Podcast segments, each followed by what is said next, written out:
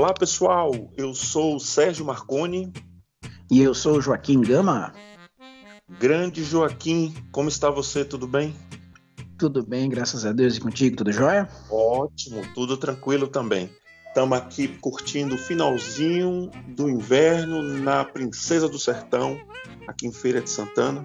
Falando daqui, você daí em Jacobina, falando para o mundo. E você é nosso convidado para estar acompanhando o Inatuais número 3, você, nosso ouvinte, muito obrigado.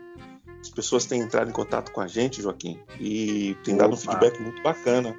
Sim, é, sim. Eu agradeço. É uma audiência Também. de muita qualidade. Sim, sim. e sim, tem nos exatamente. acompanhado fielmente. A gente deixa aqui os nossos agradecimentos para os nossos pacientes ouvintes. Como eu disse, nós estamos entrando com o Inatuais número 3. Aqui você encontra informações, atualidades e cultura. Lembrando que o Inatuais está no Instagram e no Facebook. E você pode ouvir no SoundCloud barra Inatuais, no Spotify no canal, no canal Inatuais e também no YouTube barra Inatuais. Não esqueçam de favoritar e curtir e seguir nosso canal para serem avisados assim que colocarmos os novos conteúdos. É só se inscrever no, no, no YouTube, por exemplo, você se inscreve no canal e clica naquele sininho que está ao lado ali, que toda vez que a gente colocar algum conteúdo, você será automaticamente avisado.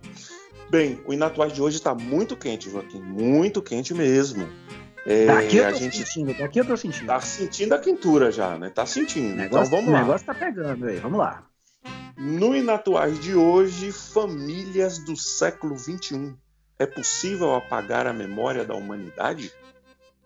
Jesus esquecido. Euforia, a série e o culto ao nada. No final, nós queremos ouvir nosso querido Esopo. O que Esopo diria disso tudo? Fique com a gente, Olha. você não vai se arrepender. Estamos no ar, é o Inatuais.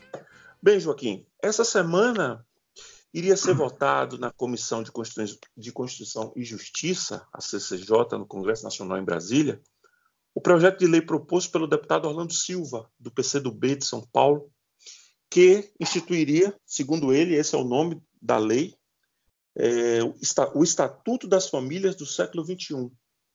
Nesse, nesse projeto de lei do deputado Orlando Silva, o artigo 2 ele vinha escrito da seguinte forma, eu vou abrir aspas aqui, pedir licença a você e ao leitor para a gente ler aqui, conforme estava escrito lá no projeto de lei do deputado Orlando Silva, abre aspas. São reconhecidas como famílias todas as formas de união entre duas ou mais pessoas que para este fim se constituam e que se baseiem no amor, na socioafetividade, independentemente da consanguinidade, gênero, orientação sexual, nacionalidade, credo ou raça, incluindo seus filhos ou pessoas que assim sejam consideradas. Fecha aspas. Após muitas manifestações, tanto nas redes sociais quanto no próprio Congresso, na quarta-feira, nós estamos gravando o nosso podcast dia 22, na quarta-feira, portanto, ontem, o deputado Orlando Silva resolveu retirar o projeto de lei, alegando ter sido mal interpretado, palavras dele, e queria reescrevê-lo, escrever a, a, os artigos da lei e reapresentá-lo para uma votação na, no Congresso no futuro. O deputado, em um artigo publicado em um site, afirma que o termo, abre aspas, independentemente de consanguinidade, que está lá no artigo 2 que eu acabei de ler, referia-se a filhos adotivos e não aos filhos de sangue. Um projeto tão polêmico quanto esse nos faz levantar algumas questões, e é isso que a gente quer discutir agora com você, Joaquim, com você, nosso ouvinte. É, até que ponto esse projeto seria realmente o anseio da grande maioria da população brasileira. Ou seja, o, pro, o, o, o projeto prevê, nesse artigo 2 uma reunião que é considerada de poliamor, ou seja, é, as pessoas poderiam casar com mais de uma pessoa, manter uma relação estável com mais de uma pessoa, e também aí é que entra a grandíssima polêmica, principalmente desse artigo que eu li, que é a questão da consanguinidade né? que, que o, o deputado uhum. depois vai dizer que houve um erro de interpretação das pessoas, que não era bem isso que ele quis dizer, ou seja, não era sobre incesto que ele estava falando, de pais casarem com filhos, de mães casarem com filhos, com filhas, etc. Enfim, Mas a gente fica, a gente começa com essa grande pergunta: até que ponto esse projeto realmente é o, é, é, está no coração do brasileiro, do brasileiro mesmo, dos 200 milhões de brasileiros? Será que isso realmente é um anseio da população do Brasil, Joaquim? Ou, ou, ou isso saiu de onde, da cabeça do nosso deputado aí? É, eu acho que é a opção B, porque não é anseio do povo brasileiro por duas razões. Primeiro, pela sua, é, pelo seu ethos, né, pela sua índole é, maciçamente conservadora, né? Em inúmeras pesquisas que se vazem de vez em quando, que já se fizeram acerca de sistemas polêmicos como aborto, é, é, é essa questão do, do da, da, própria mudança de configuração de família, o que a gente vê é que o povo, né, o povo, esses 200 milhões, o povo com, com, com P maiúsculo, do qual uh, o poder emana, segundo a própria Constituição, o povo brasileiro diz não a essas inovações, né? Então, não é anseio, a meu ver, por essa razão, é, e também porque se você for às ruas, se você for aos postos de saúde, se você for às escolas, muitas das quais aos pedaços, se você andar nas ruas onde milhões de pessoas estão procurando emprego e não estão encontrando, milhões de pais de família estão querendo uh, colocar o pão na sua mesa e não estão encontrando, é, é uma outra maneira, é uma outra uh, prova de que isso também não é anseio do povo brasileiro. O deputado aí propõe algo que não tem nada a ver com uma dor do brasileiro, né, com uma falta, com uma lacuna. Aliás, ele é pago com dinheiro público para isso, né? Teoricamente seria para propor leis que versassem por algo que ia que fosse nesse caminho dos verdadeiros anseios. Então eu não acho que seja de modo algum. Se olha, você conversar com qualquer pessoa, qualquer pessoa do povão mesmo com P maiúsculo, e eu me incluo aí também no povão, você vai ver que, que não, não, não é o que o brasileiro pensa. Não, não está dentro da sua da sua visão de mundo, da sua visão cultural, não está dentro. Não é a opinião do brasileiro. E também não, não, não se coaduna com as reais necessidades do, do povo brasileiro. Eu acho que foi uma fantasia, respondendo a sua pergunta, a saída da cabeça do nobre deputado. Não é? É, é, é, um fato, é um fato muito, muito estranho, porque você propõe um, um, um, projeto de lei de algo extremamente sensível e polêmico, uhum. porque não é um tema simples de se lidar, é um projeto que está no Congresso desde 2015, né? já tem quatro anos tramitando no Congresso, e é um tema muito sensível, e, e, e, e eu, não, e eu, eu também não vejo esse vínculo do desejo do deputado Orlando Silva de transformar isso em lei, eu não vejo isso nas ruas, eu não vejo isso conforme você bem disse, eu não vejo, eu não vejo essa pauta estar nas ruas, ou seja, não, a gente não ouve em ônibus, em pontos de ônibus, em supermercados, em feiras, as pessoas querendo uma uhum. lei que, que fale.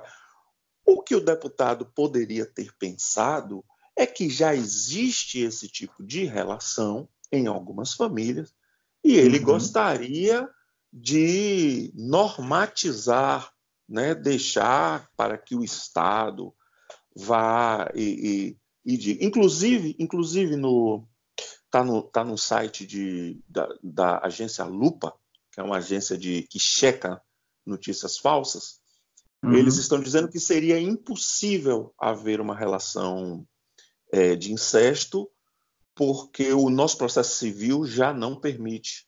Mas aí uhum. é, nós estamos num momento é, no Brasil de, de, uma certa insegurança jurídica, no, é, no qual as leis, é, na qual as, as leis elas parecem estar muito é, de acordo com o momento em que tanto o, o, o, Brasil e o mundo está, quanto a cabeça do magistrado está para decidir. Então, se você impõe, se você coloca uma lei normatizada, uhum. passada no Congresso, e, e, e, e, essa lei já vem na, na, sua, no, seu, no seu nascedouro ambígua, ela já vem uhum. cheia de dúvidas. Por exemplo, ele, ele colocou consanguinidade no site, no artigo que ele próprio escreveu, o deputado, ele diz que não se refere a filho legítimo, e sim a adotivos.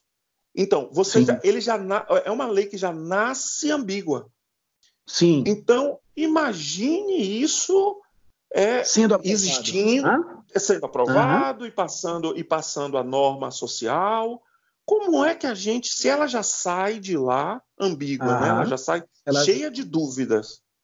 É, há um grave, você já puxa aí para uma outra questão, algo extremamente grave, como você muito bem aponta, relacionado, se chama atenção, para a situação jurídica do Brasil, no sentido de que parece que há certas leis no Brasil que são feitas a partir de um prisma absolutamente subjetivo, quando a lei, por natureza, assim eu entendo, assim eu percebo, é algo que deve ser é, o oposto, é algo de natureza que deve ser intrinsecamente de natureza objetiva.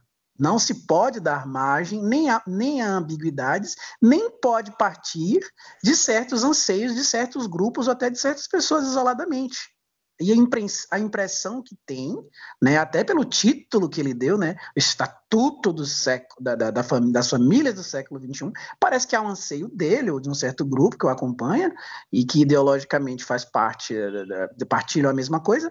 Então há um, um, anseio de caráter muito subjetivo, muito particular, e que agora ele quer, porque que ele, ele estava querendo, por força de lei, é, to, é, tornar regra, né? Eu acho que aí é uma coisa extremamente preocupante no Brasil extremamente preocupante. Fico feliz com a reação é, negativa que teve né, por parte do próprio Congresso, né, o próprio Congresso teve, fico feliz por, porque houve uma reação, é mais uma prova da, da do ethos do brasileiro, mas para mim é absurdo que alguém queira propor uma lei indo por essa questão do, de, de, com tanta ambiguidade. O, essa, esse projeto é de 2015. Em quatro anos não poderia então ter sido redigido um texto com mais clareza. Ele mesmo não percebeu. Ele não tem amigos, ele não tem assessores, ele não conhece advogados que poderiam chamar atenção então para o fato de que, olha, o texto está muito ambíguo, né? E isso chama atenção para algo que é muito grave nesse sentido, né? Então, então nós temos uma mistura bombástica, que é um tema extremamente complicado e polêmico, para a uhum. humanidade. Eu não estou falando de Brasil, eu estou falando de humanidade. Não. Incesto sim, sim. é um tema Exato. tabu para a humanidade desde que ela se entende como tal. Exatamente. É, então você tem um tema muito delicado, muito sensível. Você tem uma tentativa de criação de uma lei com artigos ambíguos e sim. que você tenta submeter essa lei a um país que está vivendo justamente um momento de uma certa ambiguidade de interpretativa, né? a, a chamada hermenêutica jurídica, jurídica né? que nós nem temos ah. nós nem temos competência para tratar, mas enfim, grosso Sim. modo seria mas uma leitura atualizada é, da lei. Então, então essa lei proposta pelo deputado é uma bomba, porque ela já ela, ela tem uma redação ambígua, ela trata de um tema altamente sensível e que a gente não vê é, é, é esse anseio né, da população. Exato. Não é um assunto emergente. Nós temos desemprego, nós temos. É, agora nós temos incêndio, enfim, nós temos mil demandas no país. Nossa né? Precisamos recuperar, uhum. precisamos recuperar a economia que nos últimos anos aí está numa, numa, numa crise terrível. É, E outros, e outros, e outros, e outros problemas, saneamento, etc., é. educação, enfim. Claro, enfim, claro. eu me, é, então, então é um conjunto de coisas que, sinceramente, é, é um troço complicado. Esse, essa eu, lei realmente. E ainda lembro de outra coisa, me faz, me faz querer fazer uma outra pergunta. A partir do momento em que ele fala de família, em que, em que ele propõe, propõe esse estatuto, como ele queria, como ele queria, como ele nomeou, é, a gente tem que lembrar que, é, se ele está falando de família, ele está tocando muito bem, como você disse minutos atrás, em algo de teor é, eminentemente antropológico.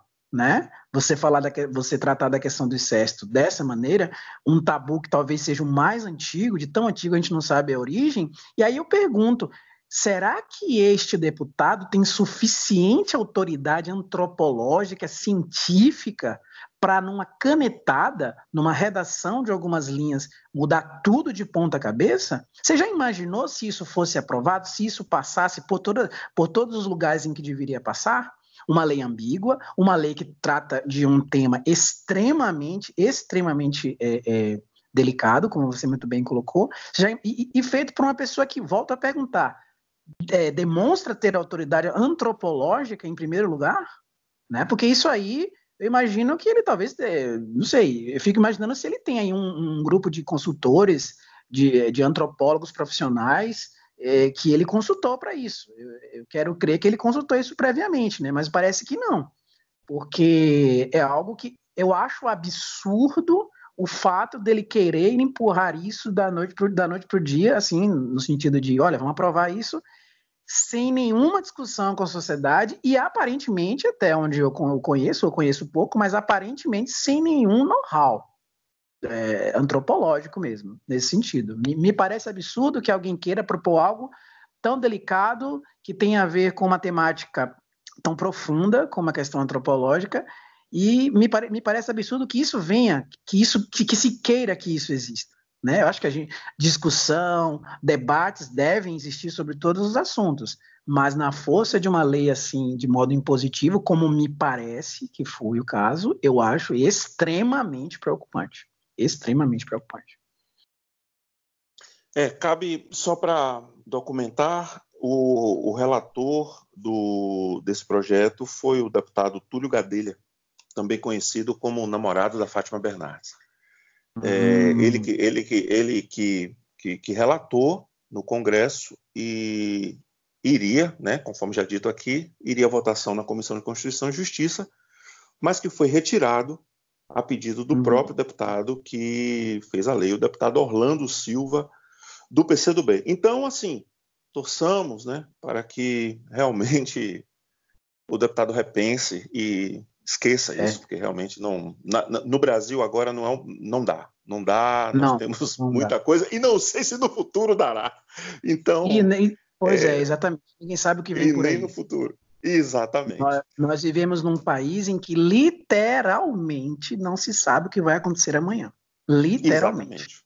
Exatamente. Não, é? não, não, não, não, temos realmente o, o nunca nunca o, o ditado o amanhã a Deus pertence, nunca ele foi tão literal quanto Com agora, né? certeza. né? Com Bom, certeza. falando em Deus, falando em Deus, é, nós vamos falar do Filho de Deus, vamos falar de Jesus Cristo. É, conversando com um amigo que está morando na Europa, morando em Portugal, uhum. ele me relatou que ao se reportar as pessoas na cidade onde ele está morando, repito, em Portugal, as uhum. pessoas se viram para ele, quando ele fala o nome de Jesus Cristo, as pessoas perguntam para ele quem é Jesus Cristo e do que ele está falando. Nossa. É uma experiência que a gente pensava existir somente em ficção científica. Em ficção né? científica. Uma terra pós-apocalíptica, onde uma os robôs distopia, dominaram né? o mundo, uma ah. distopia, que inclusive uhum. falamos na semana na, no programa passado sobre distopia é, mas uhum. real, real e, e ele, ele na nossa conversa ele me disse, olha, no Brasil nós estamos muito bem, porque temos ainda várias igrejas, podemos a, a Europa realmente esqueceu, esqueceu ah. completamente de seu passado, esqueceu de, de, de, enfim, há uma crise. Uhum. Mas me parece, Joaquim, que, que já há algum tempo a Europa é, vem lutando mesmo, né, para matar essas coisas consideradas do passado, né? O passado Sim. parece que não está interessando muito ao, ao povo europeu, né? Eu também tenho essa impressão. Parece que o passado hoje irrita a Europa, né? O seu passado cristão, eminentemente cristão, fundante, fundador da Europa, irrita o continente, assim me parece. Há, há agressões que são feitas, é, quando não diretamente a religião, mas é, agressões que são feitas à própria civilização construída por essa religião, que a meu ver são, são é, assim, indesculpáveis. A gente teve o triste exemplo dias atrás aí de uma ponte na Bélgica, uma ponte do século XIV, se não me engano, que ela foi simplesmente demolida. Ah, mas era um monte de pedra? Não, não é um monte de pedra. Caiu ali um símbolo de memória, né? De memória de um passado que é este passado aí que a gente está discutindo e que parece que a Europa está dizendo a gente não quer mais saber disso. A gente não sabe o que a gente quer agora, daqui em diante, mas a gente não quer mais saber disso. Só que alguma coisa vai ter que ficar no lugar. Alguma coisa vai ter que ficar no lugar. Será que a Europa sabe o que, é que ela está querendo colocar no lugar? A, a julgar pelos descaminhos aí que a gente tem visto nas notícias, eu acho que não. Não sei se você tem essa impressão, mas eu acho que, que o homem europeu está muito, muito, muito perdido. Muito perdido mesmo. Não é? É, é essa questão de essa questão de matar Deus é, fica sempre essa pergunta, né? Ah, uhum. Você quer matar Deus, mas você vai pôr o que no lugar mesmo? Né? Exatamente. Você vai pôr a, você vai pôr a luxúria, você vai pôr o dinheiro, você, é o que, que você vai pôr? Só que existe uma base, existe uma base que, que essa base se perde também. Então você chega ao ponto de realmente, aí a gente volta para o Brasil, você chega ao ponto de uma família do século XXI que não anseia, é, que não é o anseio da maioria da, da população, mas que propõe uma relação consanguínea, pelo menos é o que está escrito. É o que está escrito. É. é Embora então, assim, eu acho que está escrito isso. Eu acho que quando se derruba esse tipo de, de, de tradição, esse tipo de fé, esse tipo de, de, uhum. de personagem de fé, eu acho uhum. que a pergunta é essa: você vai pôr o quê? Você vai pôr incesto no lugar? É isso? É essa a proposta? Porque, exatamente. Parece que, parece que o documento dele quer responder que sim a sua pergunta. Né? Parece que sim. É, é inegável, isso desde os primórdios da civilização, né? desde os gregos, é inegável que o homem tem uma dimensão espiritual. Pelo menos, se você não quiser levar isso do ponto, do, uh, do ponto de vista religioso, mas espiritual, espiritual no sentido metafísico. Há algo em nós que clama não só por coisas que não pertencem só a esse mundo. Isso é inegável, né? Até ateus acreditam isso. Eu conheço ateus, nós dois somos cristãos, mas eu conheço ateus que acreditam nisso, não acreditam no espírito no, num sentido religioso, mas no sentido metafísico mesmo. E agora tem uma galera aí, tem uma turma que está dizendo nada, tudo isso é bobagem, esses oito mil anos de civilização nada representam, e nós temos a palavra nova, né? Só que o eco, a ressonância dessa palavra nova me soa absolutamente tenebroso. O exemplo é esse muito bem que você retomou do, do, do, do estatuto proposto aí pelo deputado, né, Oswaldo, Oswaldo Silva, não é? é? Orlando. Orlando, desculpe, Orlando Silva, né? É, assusta, é, assusta muito, assusta. porque a gente não sabe o que vai ficar no lugar. Não vai ficar, não sabe o que vai ficar no lugar. Né? Porque não é nem que há algo assim definido, não, a gente vai tirar o cristianismo, a gente vai tirar a fé, a gente vai tirar, vai tirar toda a metafísica que a gente construiu e a gente vai colocar isso. E que isso é esse? A gente tem assim umas propostas como essas, a meu ver, completamente destemperadas, como é, tornar tornar lei o próprio incesto e coisa e tal. A gente tem esses cacos, mas a gente não tem uma voz única que diga no lugar do cristianismo vai ficar isso. Eu acho que o que se quer mesmo é jogar uma bomba no coreto e vamos ver o que vai ficar entre mortos e feridos. Né? Me parece que há uma tentativa de destruição, não estou falando da palavra desconstrução, eu estou falando de destruição de tudo que a humanidade construiu. Há um traço de ódio na nossa civilização, no nosso tempo, que eu acho que é inegável. O filósofo Roger Scruton, ele já fala sobre isso naquele livro dele sobre a beleza. Segundo ele, o traço distintivo do nosso tempo é a ausência de amor.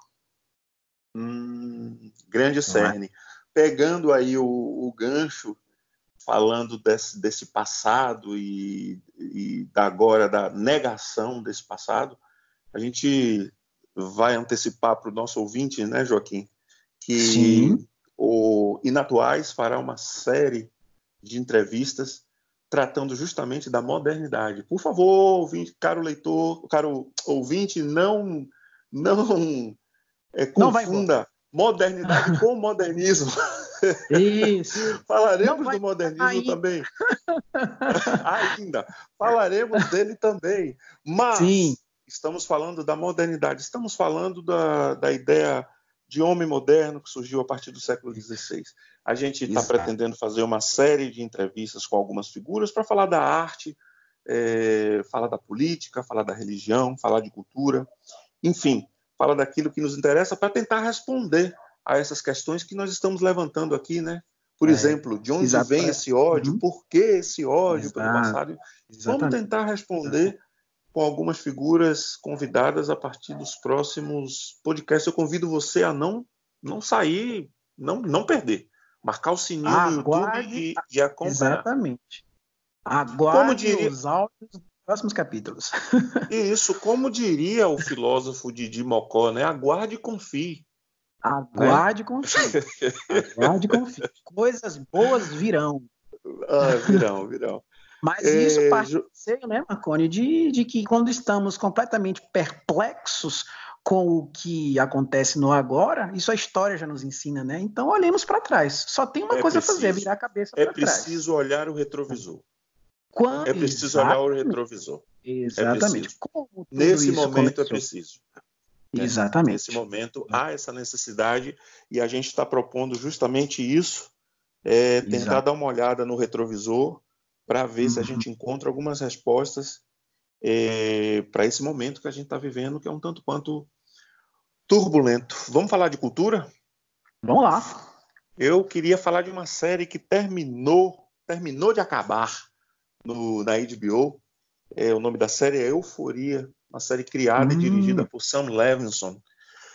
É, essa série, Joaquim, ela mexeu comigo porque ela, a primeira coisa que me interessou na série, é, eu gosto muito de, de, de, de, perceber como é que as gerações se comportam.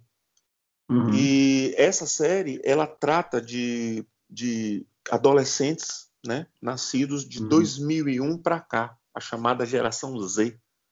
Ela Sim. se passa nos Estados Unidos. Uhum. E, e, e, assim, eu, eu pensando aqui no nosso, no nosso nos nossos blocos anteriores que falamos disso aí, eu acho que é, o retrato dessa geração que a série, que essa série mostra, é uma coisa meio assustadora, porque uhum. ela mostra uma garota de, de 17 anos que acaba de voltar uhum. para casa, ela tá ela vem de um, de um de uma clínica de reabilitação, acaba de voltar para casa e ainda está lutando uhum. com o vício, cai, levanta, tenta, tenta ficar limpa, mas uhum. você percebe, e ela tem, e ela tem uma, essa garota tem uma, o nome dela na, na série é Rui, ela é, é, é, ela é protagonizada por, por uma estrela da Disney chamada Zendaya, é um modelo uhum. também, atriz e modelo, e, e ela tem um grupo de, de amigos, mas o que chama atenção na série é justamente o vazio pelo qual esse, esses, esses garotos vivem e fazem do seu cotidiano. O uhum. cotidiano dessa garotada nada mais é do que acordar, pensar com quem vai transar, uhum. pensar em que festa vai à noite, pensar. Que droga vai usar. Uhum. Você vê completamente a ausência de qualquer coisa não sei. Vamos, vamos chamar de um ser humano normal? É, qualquer Sim. coisa do tipo projetos, qualquer coisa do tipo é, ajuda social, qualquer coisa do tipo religião, futuro. coisa. A visão de futuro. futuro. E isso na série, né? Isso na série deixa, deixa, fica bem claro, fica bem, bem, bem patente as, as relações amorosas quando eles arrumam parceiros, parceiras, como se dá a relação. É uma relação Sim. que mistura é, entre aspas, muito amor, mas também violência. É, a é. própria personagem principal, Rui, se apaixona por um transexual e, e, e, é uma relação e é uma relação em que em nenhum momento durante a série você vê acontecer a relação amorosa propriamente dita. É um outro conceito de amor, é uma outra. Isso. Uma Seria outra esse coisa, conceito de amor? é uma outra coisa. Exato. Seria esse conceito de amor, desculpa te fazer esse corte, mas é necessário, seria esse o conceito de amor que está lá na, no, no, Estatuto? Será esse no artigo 2 que está lá no, é o, no é, parágrafo 2 né? Exato. É? Será que, é que se baseia, repetindo, que, que se baseia no amor, na socioafetividade, independentemente de consanguinidade e gênero? É o que está lá na lei. Então, assim, será que existe, que, que é esse que, que quando ele fala amor, ele está se referindo a esse. É, uhum. e, e, e, fica a grande pergunta: que amor é esse? Porque é um amor que não uhum. é um amor que você percebe que ele não ele não gera frutos, ele não gera Sim. frutos. Ele é, ele é muito daquele momento, ele é muito ele é muito de uma relação de novo para usar a mesma palavra que usamos com relação à lei, ambíguo, é uma relação muito Sim. ambígua. Uhum. Enfim, enfim, eu gostei muito da série, achei, achei altamente instrutiva por esse ponto de vista de que a gente consegue uhum. mapear como é que uhum. funciona a mente, a mente dessa garotada. E, como você bem disse, a gente não sabe o futuro, está tudo em aberto. Né? Isso. Tá aberto. Temos filhos é, em idade ainda que vão ser adultos, então como vai uhum. ser esse mundo aí daqui para frente? E uhum. a série Euforia dá uma boa dá uma boa dimensão, se não de, e... se não de um todo, pelo menos de uma parte. E pelo que você fala, eu não vi a série, mas pelo que você conta, como você conta muito bem, é, é, de fato corrobora aquilo que estávamos falando, né? Então, o que se está querendo colocar no lugar da civilização, como até então conhecemos, me parece que é o nada, com N maiúsculo, né? Vamos entronar o nada, vamos entronizar o nada. Parece que é a única coisa que a gente consegue ver com nitidez, embora embora seja uma acaba, acabe sendo uma, um, uma antítese, né, um paradoxo, como queira, que a gente consegue ver com nitidez como proposta da, da modernidade é o nada, né? O que a gente vê com nitidez é só uma coisa, o nada. Se é que é possível ver o nada com nitidez. Mas eu acho que Se você é que entendeu. Se é possível ver o nada. Se é que é, é possível ver o nada. Verdade. Então a resposta está aí, né? A resposta está no que você está contando. Eu não vi a série, vi o trailer e você me contou, você tem me falado já alguns dias da série e o trailer já me deu reviravoltas na cabeça. Sim, sim, sim. É uma série extremamente perturbadora também. Ela não é, ela ah. não é uma série tão simples. Séries nós vemos raramente ter, ter ali a indicação de idade de 18 anos. Essa tem. Geralmente então, a maioria das ah. séries elas vão a 16. Mas isso. essa série vem, a 18, vem, vem, vem com 18 ah. anos. Ela não é uma série assim muito palatável do ponto de vista é, das pessoas mais sensíveis. Ela, ela, sim, é, sim. ela é meio, ela, uhum. ela, é, ela, é meio bruta é, ah. com relação a drogas, com relação a sexo, com relação às, às, relações que envolvem esse, esse amor, né? Esse amor e, e, a violência, enfim.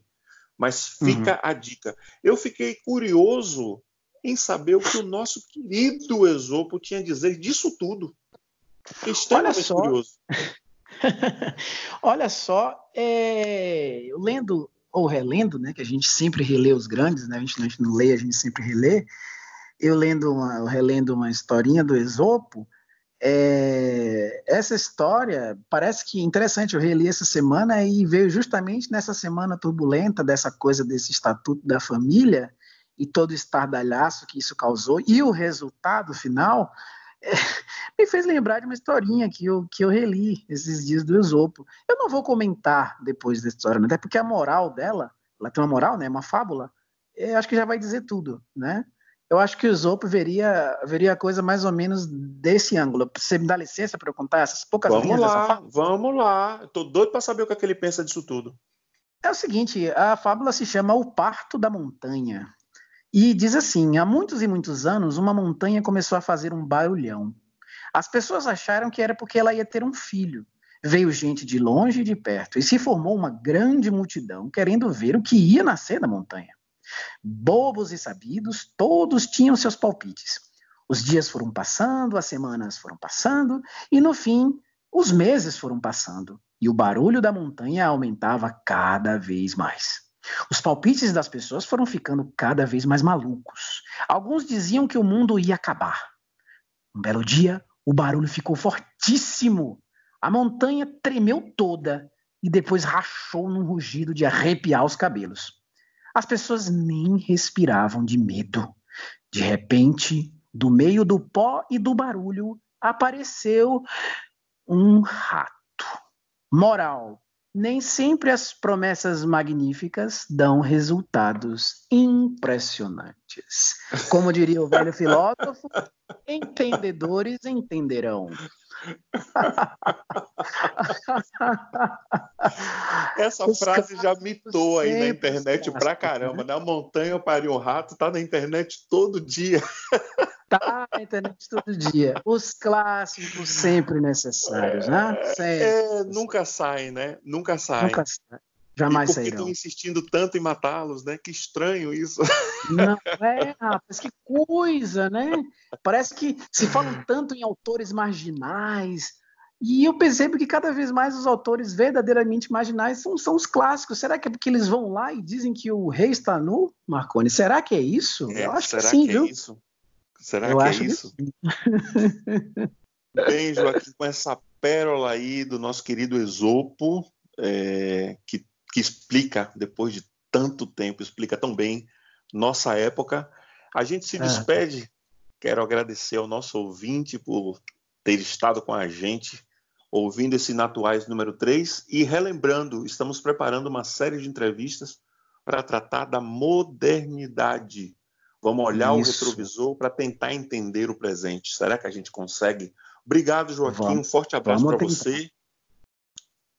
E eu que agradeço, Marconi, a ti, aos nossos, aos nossos queridos ouvintes. E vamos nos falar logo em breve, vamos nos, nos, falar, nos ouvir e reitero o convite. Fiquem esperando, aguardem, vocês não perdem por esperar, que vem coisa boa aí sobre a discussão da modernidade.